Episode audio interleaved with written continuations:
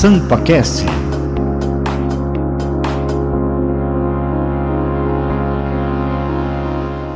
Há 50 anos acontecia em São Paulo uma tragédia que marcaria a história da cidade. O incêndio do edifício Joelma, que vitimou mais de 180 pessoas e deixou outras 300 feridas. Foi também o que motivou mudanças no Código de Obras, uma legislação para prevenir novos incêndios e criar normas de fiscalização. Exatamente, Carol. E para falar sobre esse assunto tão importante, o SampaCast de hoje tem a honra de receber o chefe do Departamento de Prevenção e Segurança contra Incêndio do Corpo de Bombeiros da Polícia Militar do Estado de São Paulo, Coronel Max Schroeder. Olá São Paulo, olá Brasil, eu sou a Carol Câmara e este é o SampaCast, o podcast oficial da Rede Câmara São Paulo. E ao meu lado hoje, o repórter convidado, meu amigo Daniel Monteiro. Tudo bem, Dani? Tudo bom, Carol? Bom estar de volta. Bom dia, boa tarde, boa noite a todos que nos acompanham. Bom dia, boa tarde, boa noite, Coronel Max Schroeder. Muito obrigado por estar aqui conversar com a gente sobre esse assunto tão importante. Bom dia, boa tarde, boa noite também. Né? Para mim é uma honra estar aqui, ter sido convidado para participar aqui do, do podcast e, e, poder falar um pouquinho sobre a questão do Código de Obras, sobre a parte de legislação de segurança. Então, para mim é uma satisfação muito grande estar aqui com vocês. Coronel, para começar o programa, como que a gente pode te chamar? Coronel Max Schroeder? Pode me chamar de, de, de Schroeder, de Max, Fica mais fácil, Max. Bem mais fácil. Ah, falando nisso, acertei a pronúncia, né? A gente acertou é. a pronúncia sobrenome. Acertaram. Mandaram bem. Bom, então a gente já vai até, começando já o, o nosso bate-papo, o tema central, Sim. o Código de Obras, né? Qual é o principal objetivo do Código de Obras e como ele se relaciona com o trabalho do Corpo de Bombeiros? O que, o que interligam essas duas coisas? Sim, o, o Código de Obras ele disciplina, ele regulamenta né, a questão da, dos projetos, das construções, das obras que são realizadas né, na cidade. Então, ele tem uma série de critérios né, de, de regramentos mesmo para normatização uhum. desses trabalhos. Né. Ele tem uma parte que também disciplina a questão é, administrativa de tudo isso, como é feito, como é apresentado né, para a prefeitura. E ele tem uma interface muito grande com o Corpo de Bombeiros. Né? É um instrumento muito importante para a sociedade, é um instrumento importante para as pessoas de um modo geral. E tanto que isso foi sentido, né, nesse nesse caso aí que você citou especificamente, né, do incêndio do edifício Joelma, que foi um marco, né, para a cidade de São Paulo e para todo mundo, né, um incêndio que é comentado aí em todos os países, né, porque é um caso específico, Sim. né, é um, é um case realmente.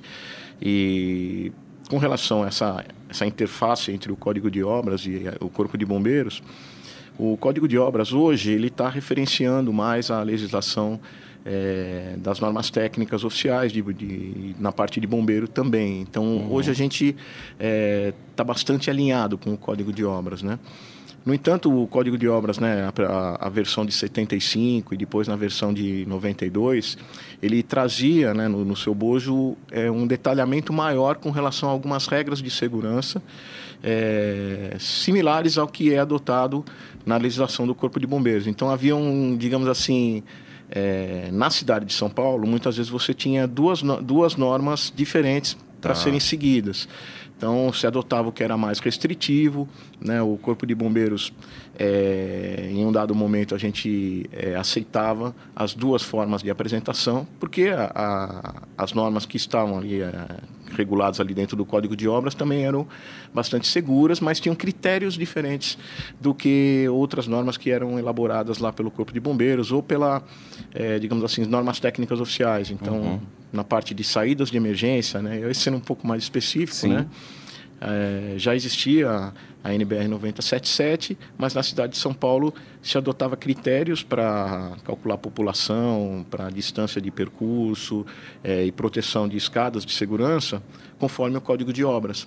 É, então, na hora de elaborar o projeto, o projetista ele tinha que seguir ou o código de obras ou essas normas. E isso, às vezes, causava um pouco de, de embaraço, de confusão. Isso era algo que, com o tempo, foi sendo administrado, né, tanto pela prefeitura, né, pelo município, tanto pelo Corpo de Bombeiros, mas que eu acredito que nesse novo formato acabou pacificando. Né? Então, uhum. realmente é muito importante né, o Código de Obras e ele está alinhado com os objetivos também da normatização do bombeiro, que é fazer a, a segurança das pessoas né, que ocupam uma determinada edificação.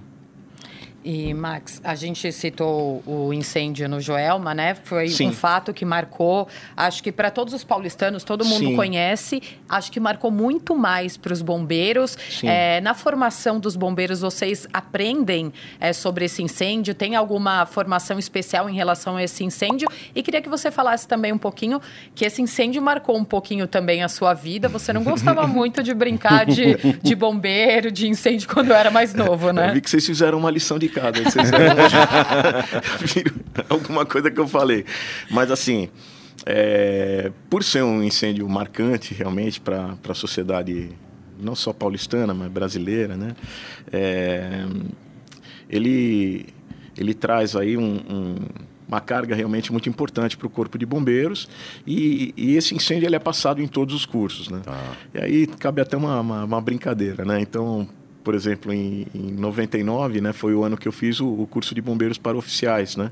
Tive a oportunidade de fazer com o Major Palumbo, que é Sim. vereador aqui, né, um grande amigo, né, tava com a gente lá, né? E como esse incêndio é icônico, muitas vezes chegava um instrutor e passava o incêndio para gente e mostrava, né, sempre a tinha tem uma reportagem mais antiga que tinha todo né, um descritivo, uma narração Sim. bem típica de anos 70, explicando né, como que foi o incêndio. E aí, bacana, o cara falava do incêndio, falava dos problemas que tinham sido encontrados, tal, tecnicamente. Aí passava um tempo, vinha um outro instrutor de uma outra disciplina. E aí o cara perguntava assim, né? Vocês já viram, assistiram um vídeo do, do Joelma? Aí aluno, né? Aluno, não, não. aí, para enrolar a aula, né? Aí o instrutor ia lá, passava de novo o vídeo, falava. Tal. Passava um tempo, umas duas, três semanas. Vinha um outro instrutor de outra disciplina. Vocês já assistiram o Centro do Jovem? Não. não. Aí passava de novo.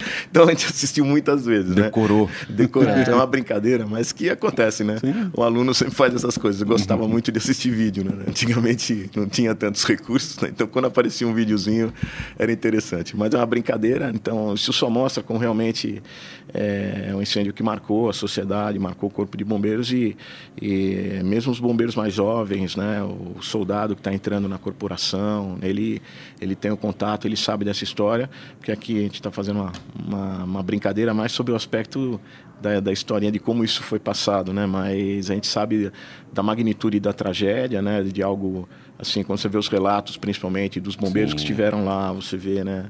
O coronel Cassaniglia, o coronel Lísias contando as histórias, né? De coisas que eles vivenciaram, presenciaram, né? As vítimas narrando coisas que elas viram. Então, realmente foi algo muito triste, né? E muito marcante. Essa questão do, dos incêndios, ele realmente ele ele tem esse lado né, muito triste né, sobre o aspecto humano. No entanto, de certa forma, ele faz com que a, a, a parte de, de, proteção, a parte de segurança evolua na sociedade. Né? Então, a própria criação do Corpo de Bombeiros né, ocorreu após um incêndio que aconteceu no dia 15 de fevereiro, né, fazendo aniversário aí, né, foi ontem, né, de 1880. A gente teve um incêndio né, no Largo São Francisco, na biblioteca do Largo São Francisco causou um estrago muito grande. Né? Imagina naquela época você perder uma boa parte do acervo, Nossa, né? o, o, que isso representava. Né? Então isso causou uma comoção muito grande e, e culminou com a criação de uma, né, do, do, do, Corpo de Bombeiros, né? especificamente acho que no dia 10 de, de março, eh, que a, a, data nossa de criação foi quando ocorreu efetivamente a criação dessa seção de bombeiros por conta do incêndio que tinha ocorrido no dia 15 de fevereiro. Então, tudo isso, né, os incêndios, eles realmente motivam a modificação normativa. A gente falando ainda do Código de Obras, né, na sequência, assim, em 1974 menos, mesmo, acho que menos de um mês depois, alguma coisa assim, alguns dias depois, já teve um decreto né, da prefeitura é, estabelecendo regras de segurança contra incêndio é, primeiro foi um decreto e no ano seguinte veio o Código de Obras de 75, aí sedimentando essas informações. Então, realmente foi um motivador de mudanças normativas. Até porque Sim. antes do Joelma teve o do Andraus também, né, em 72. A gente teve Sim, dois exato, incêndios exato. grandes. O do Joelma, obviamente, com uma proporção muito maior, Sim. mas era para repensar mesmo toda a né? legislação. A, a, rapidez com que saiu esse decreto em 74, né, sei lá, me leva a crer que já havia esse trabalho sendo realizado, talvez a, a partir do incêndio do, do Andraus, né? Então, poucos dias depois do incêndio do Joelma, a gente tem um decreto regulando a questão de segurança, né? Então, foi um motivador com certeza. E ainda, antes até da, da, gente especificamente falar sobre o Código de Obras, mas voltando, isso te impactou de maneira pessoal, né? Você, você não, você não queria ser, ser bombeiro, é. porque é, então, com, com, toda essa carreira já... É, eu acho que é, quando a gente está tá seguindo né, o, o, caminho da gente, né, tem alguns autores que falam sobre isso, né? Paulo Coelho fala em lenda pessoal, fala né, que o universo conspira a favor. Então, eu acho que muitas coisas vão acontecendo porque elas têm que ocorrer e a gente vai para onde a gente tem que estar. Tá, né? Então, né, eu, eu vi pra, vir para o corpo de bombeiros talvez fosse inevitável, né? Uhum. Mas nessa época eu era criança realmente e eu me, me recordo bem dessas imagens, né? E dos comentários dos adultos, das conversas que haviam dentro de casa, né? Quando se falava, né? Porque como foi no centro de São Paulo, Sim. tinham conhecidos, tinham pessoas que, que, que, eram amigas ou próximas. Ou... Então você sabia de alguém que de fato tinha é, sido vítima nesse incêndio, alguns tinham morrido, tinham ficado feridos, então... Ou mesmo só é, o trauma de você estar tá lá, né? Sim, então é, essa, esse clima, ele perdurou por um tempo na cidade, né? E, e, essas imagens, elas não passaram só em 74, né? Eram, eram frequentemente apresentadas na TV, né? Essa questão do edifício João. Então eu acho que eu cresci vendo um pouco isso, né?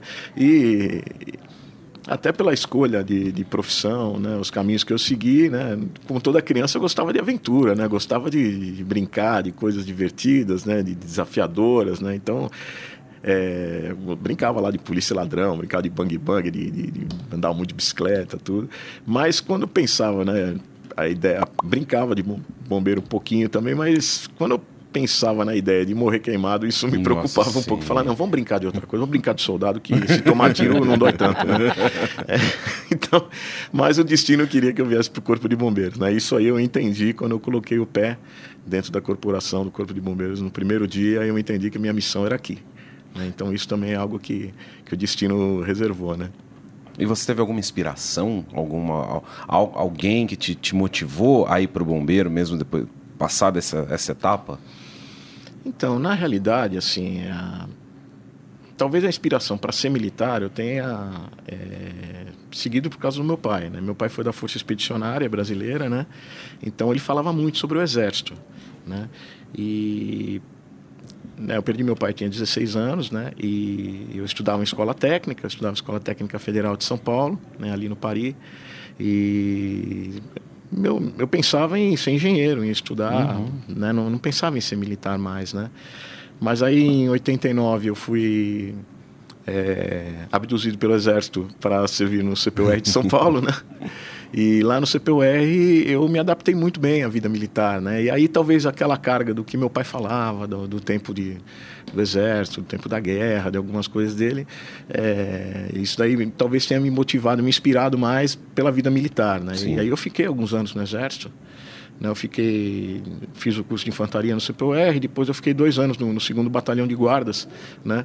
É, que ficava no Parque Dom Pedro, depois mudou para Osasco. Só que o oficial do CPUR ele é um oficial temporário, né? Ele não pode permanecer até o final da carreira dentro do Exército, né? E aí uma vez que eu já tinha me adaptado bem ao Exército, eu resolvi prestar um concurso, né? Para seguir a carreira militar. E aí eu já conhecia a Academia do Barro Branco, né? Que, que fica ali na, na Avenida Água Fria, né? Na Zona uhum. Norte, né? E é onde são formados os oficiais da Polícia Militar e o Corpo de Bombeiros ele faz parte da Polícia Militar, uhum. então é o caminho de entrada para quem quer ser oficial. E aí na época eu resolvi prestar o concurso, né? Tive aí a, a, oportunidade de ser aprovado. E aí em 93 eu comecei o curso na Academia do Barro Branco, mas ainda na academia eu não pensava em ser bombeiro. Então não passava ainda muito pela minha cabeça. Tinha ficado muito distante esse sonho aí nessa possibilidade, né? Agora, quando eu saí formado, aspirante oficial, e fui trabalhar no policiamento, eu trabalhei na Zona Leste, né, durante dois anos no, no policiamento. E ali eu comecei a ter contato com o corpo de bombeiros nas ocorrências. Né? Então, hum. durante atendimento né, policial mesmo, eu via a viatura do bombeiro encostando numa ocorrência de resgate. Eu chegava no acidente automobilístico, eu via os bombeiros trabalhando. É, eu ia para um incêndio e eu via né, o autobomba, o pessoal trabalhando. E aquilo já... Falei, pô, esse negócio é legal. né? Isso aí é bacana. E eu recebi o convite de, de, alguns amigos que já estavam no Corpo de Bombeiros, né, é, para que eu viesse prestar o concurso para o CBO, que eu já falei do CBO até, né, do, do Palumbo, que foi em 99. E aí surgiu essa motivação para vir para cá, né? E, e, realmente foi desafiador, né? Vir para o Corpo de Bombeiros, né? Na, naquele momento foi, foi muito especial, porque, como eu disse, quando eu cheguei eu conheci o que era a, a instituição Corpo de Bombeiros, eu vi que era o meu lugar, né? eu vi que era a minha Sim. casa. Né? E eu realmente eu me sinto muito é, privilegiado por essa oportunidade que eu tive, né? De, de ter sido conduzido até aqui, né? Legal.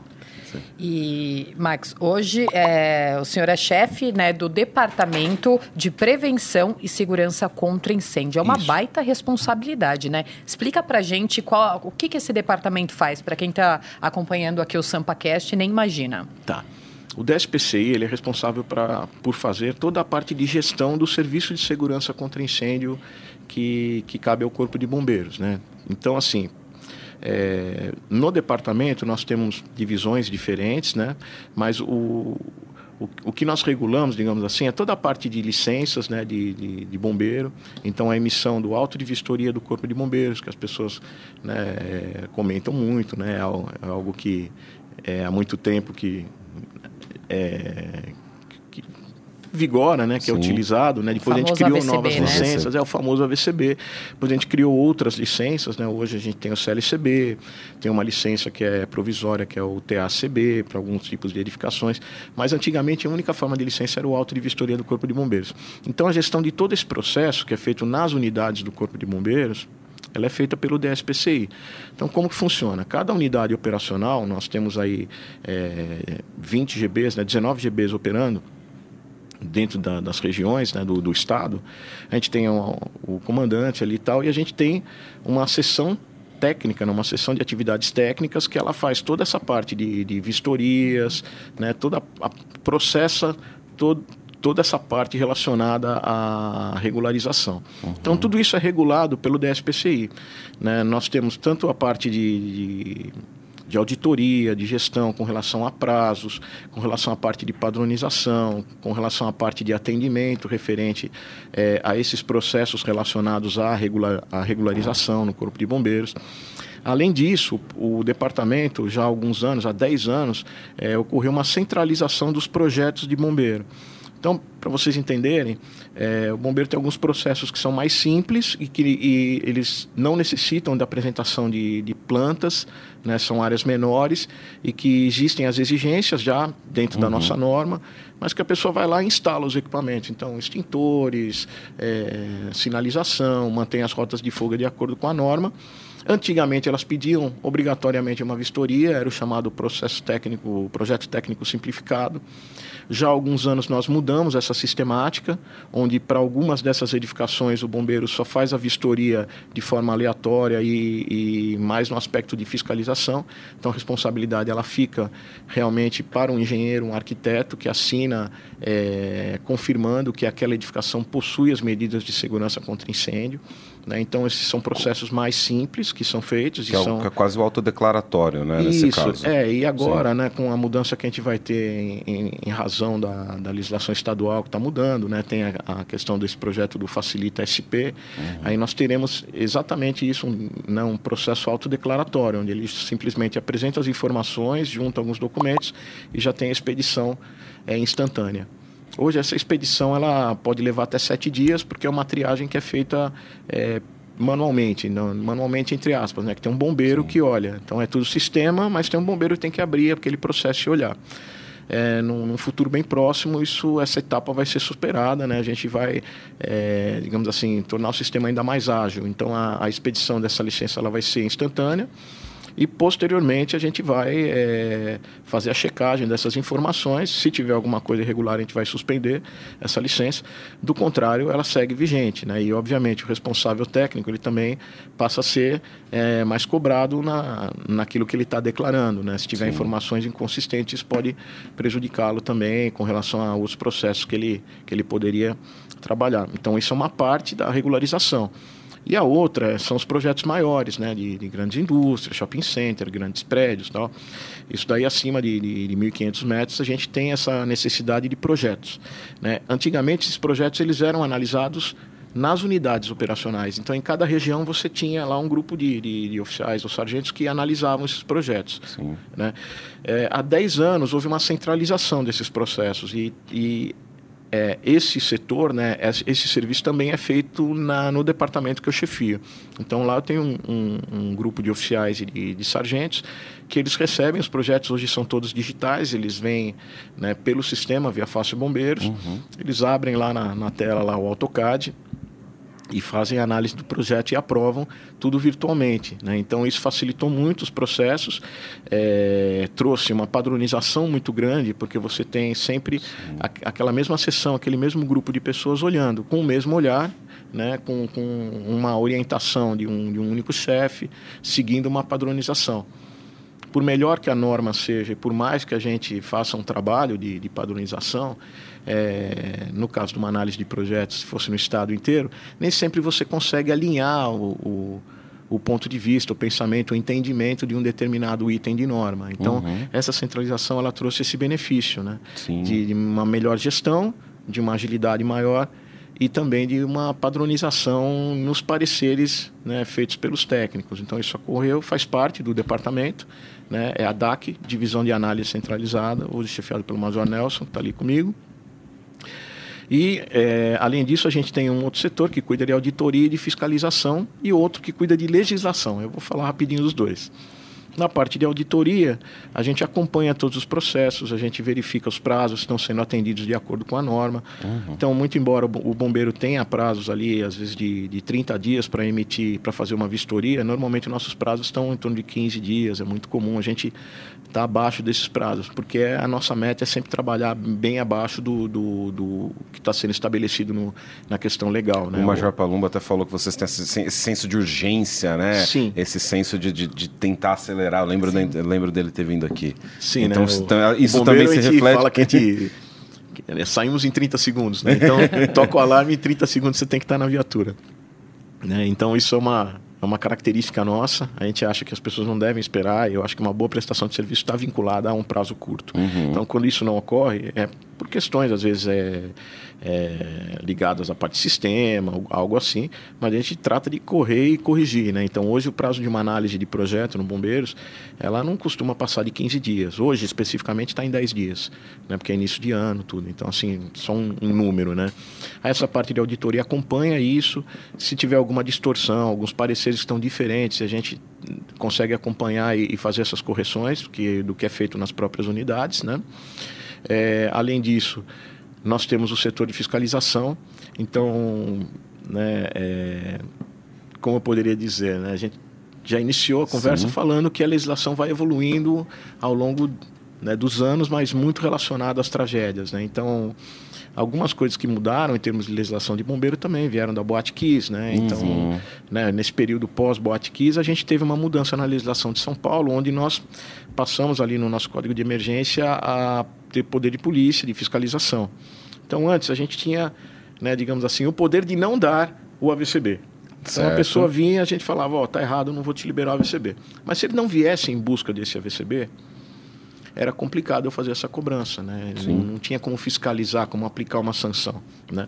A partir de 2015, o Corpo de Bombeiros ele passa a ter essa condição legal de fazer essa fiscalização nas edificações. Então, esse setor de fiscalização é uma divisão ali, ela cuida da fiscalização em todo o estado. Então, em todas as unidades, inclusive aqui na capital, que é feito pela divisão de atividades técnicas, nós temos bombeiros com treinamento para fazer essa, fis essa fiscalização. Então, uhum. Então, eles vão para edificações, né, seguimos critérios de desde denúncia, pedidos do Ministério Público ou da Justiça, ou de um plano de fiscalização que nós estabelecemos anualmente com base nas estatísticas de incêndio. Né? Então, dentro da, da, das prioridades, a gente monta um rol de, de edificações a serem fiscalizadas. Né? Sempre nessas edificações, quando elas vão ser fiscalizadas, o bombeiro chega com uma ordem de fiscalização. Então, é um bombeiro é, devidamente uniformizado, numa viatura do Corpo de Bombeiros, que chega com uma ordem. Né? Então, isso é uma, uma questão muito importante com relação à parte de segurança. Né? A gente sabe de, de, de, de às vezes de, de, pessoas que tentam se aproveitar da, da, da, falta de conhecimento, entra lá e fala que está fazendo fiscalização de bombeiro, não é assim, né? E, e esse trabalho ele tem trazido bons resultados, porque ele faz com que essas edificações são fiscalizadas. Se não estiverem regulares, elas têm que buscar regularização. Então, depois de um tempo, elas podem receber multa e podem chegar até o processo de interdição depois de algum tempo. Então, isso tornou ainda mais efetiva a parte de, de segurança, de fiscalização do bombeiro, né? É, melhorando a segurança das pessoas. Então isso é algo novo que também faz parte da, do, do departamento. E para finalizar, a gente tem uma divisão que cuida de legislação. Uhum. Então a gente está falando hoje sobre o Código de Obras. O bombeiro ele tem é, um decreto, né? Que, que regula, né, a, que é o Regulamento de Segurança contra Incêndio. Então, esse decreto ele dá normas gerais sobre a parte de segurança contra incêndio em todo o estado de São Paulo. Ele, ele classifica as edificações dentro das suas características, então, de área, de altura e de ocupação e de carga de incêndio. E a partir daí a gente tem um, um enquadramento nas, né, nas instruções técnicas, nas exigências né, que são feitas para esses prédios, né, dentro do, do próprio decreto. E as instruções técnicas, elas regulam especificamente cada medida de segurança. Uhum. Então, a gente tem uma norma, uma instrução técnica para falar de saídas de emergência, a instrução técnica 11. Então, ela descreve como que tem que ser a saída de emergência, a largura que ela tem que ter, quantas pessoas podem ter naquele ambiente, como que calcula isso, quais são os critérios, como tem que estar tá, é, feita a proteção dessas saídas. Aí, uma outra instrução, a parte de, de é, compartimentação, você tem uma instrução que fala como que tem que ser feita a compartimentação das edificações, é, e assim sucessivamente, hidrantes, Sim. alarme, é, extintores. Para cada norma dessa daí, o Corpo de Bombeiros tem uma instrução técnica. Né? E essa instrução técnica ela tem força de lei porque ela está atrelada ao decreto. Né? Uhum. Né? Nós temos comissões que estudam essas, é, essas instruções técnicas, que estão montadas e vão estu estudando praticamente todo o tempo. Quando há alguma alteração, eh, a gente divulga para que fique aí pelo menos 30 dias em consulta pública, para que toda a sociedade possa opinar, dar sugestões. Né? E ela é sempre feita já em consonância com, com, com outras entidades né, da, da sociedade. Então, a gente está passando por esse momento agora, por conta da, do decreto da liberdade econômica, que foi publicado no final do mês de setembro né, do, no governo do Estado né, onde se criou alguns critérios para simplificar e facilitar o licenciamento das edificações. Uhum. Né? Então, para tornar mais ágil, né, no licenciamento, digo, né, abertura de empresa, né, voltado Sim. mais para a questão do negócio, né, de viabilizar e, e tornar mais atrativo né, o, o Estado para quem quer Sim. empreender. Então a ideia é facilitar, desburocratizar e foi isso que foi colocado pelo governo do estado. E o bombeiro, né, ele está dentro desse circuito, dentro desse, desse projeto. Então nós tivemos que rever a nossa norma, nós refizemos o nosso decreto, ele está em fase de publicação e as instruções técnicas estão sendo todas revisadas. Então aquelas atualizações, é, desde a última normatização que a gente soltou, que foi 2019, elas já estão sendo inseridas dentro dessas instruções técnicas e aí, uma vez publicado o decreto, elas serão publicadas e estarão é, vigendo. Né? Hoje, o Código de Obras ele referencia essas normas de bombeiro. Então, quando ele fala de bombeiro, ele já não é mais tão específico quanto ele era antigamente, de falar que precisava ter uma coisa ou outra. Ele uhum. falou, tem que atender a norma técnica oficial vigente, no caso, a norma de bombeiro. Então a gente tem essa característica. E essa divisão que cuida de todo esse processo de estudo da legislação, de emissão de pareceres, né, é, é essa divisão de legislação. Né? Ou seja, nesse caso, então, o Código de Obras ele, eh, ele conseguiu criar um mecanismo para atender essa evolução da legislação sem que ele ficasse engessado e Sim. facilite, porque aí vem, são as normas que os bombeiros estabelecem. Sim, né? o Código de Obras, pelo que né, eu pude observar, né, ele, esse, essa última versão de 2017, né, ele foi elaborado aí com a participação de muitas entidades. Né? Então, foi um processo lento que é, envolveu muitos atores nesse processo e, e o, o, que se percebe, né, e, e, isso é, fica bem claro, é a busca da simplicidade, da facilidade de entendimento. Então, eu acho que, que isso foi positivo né?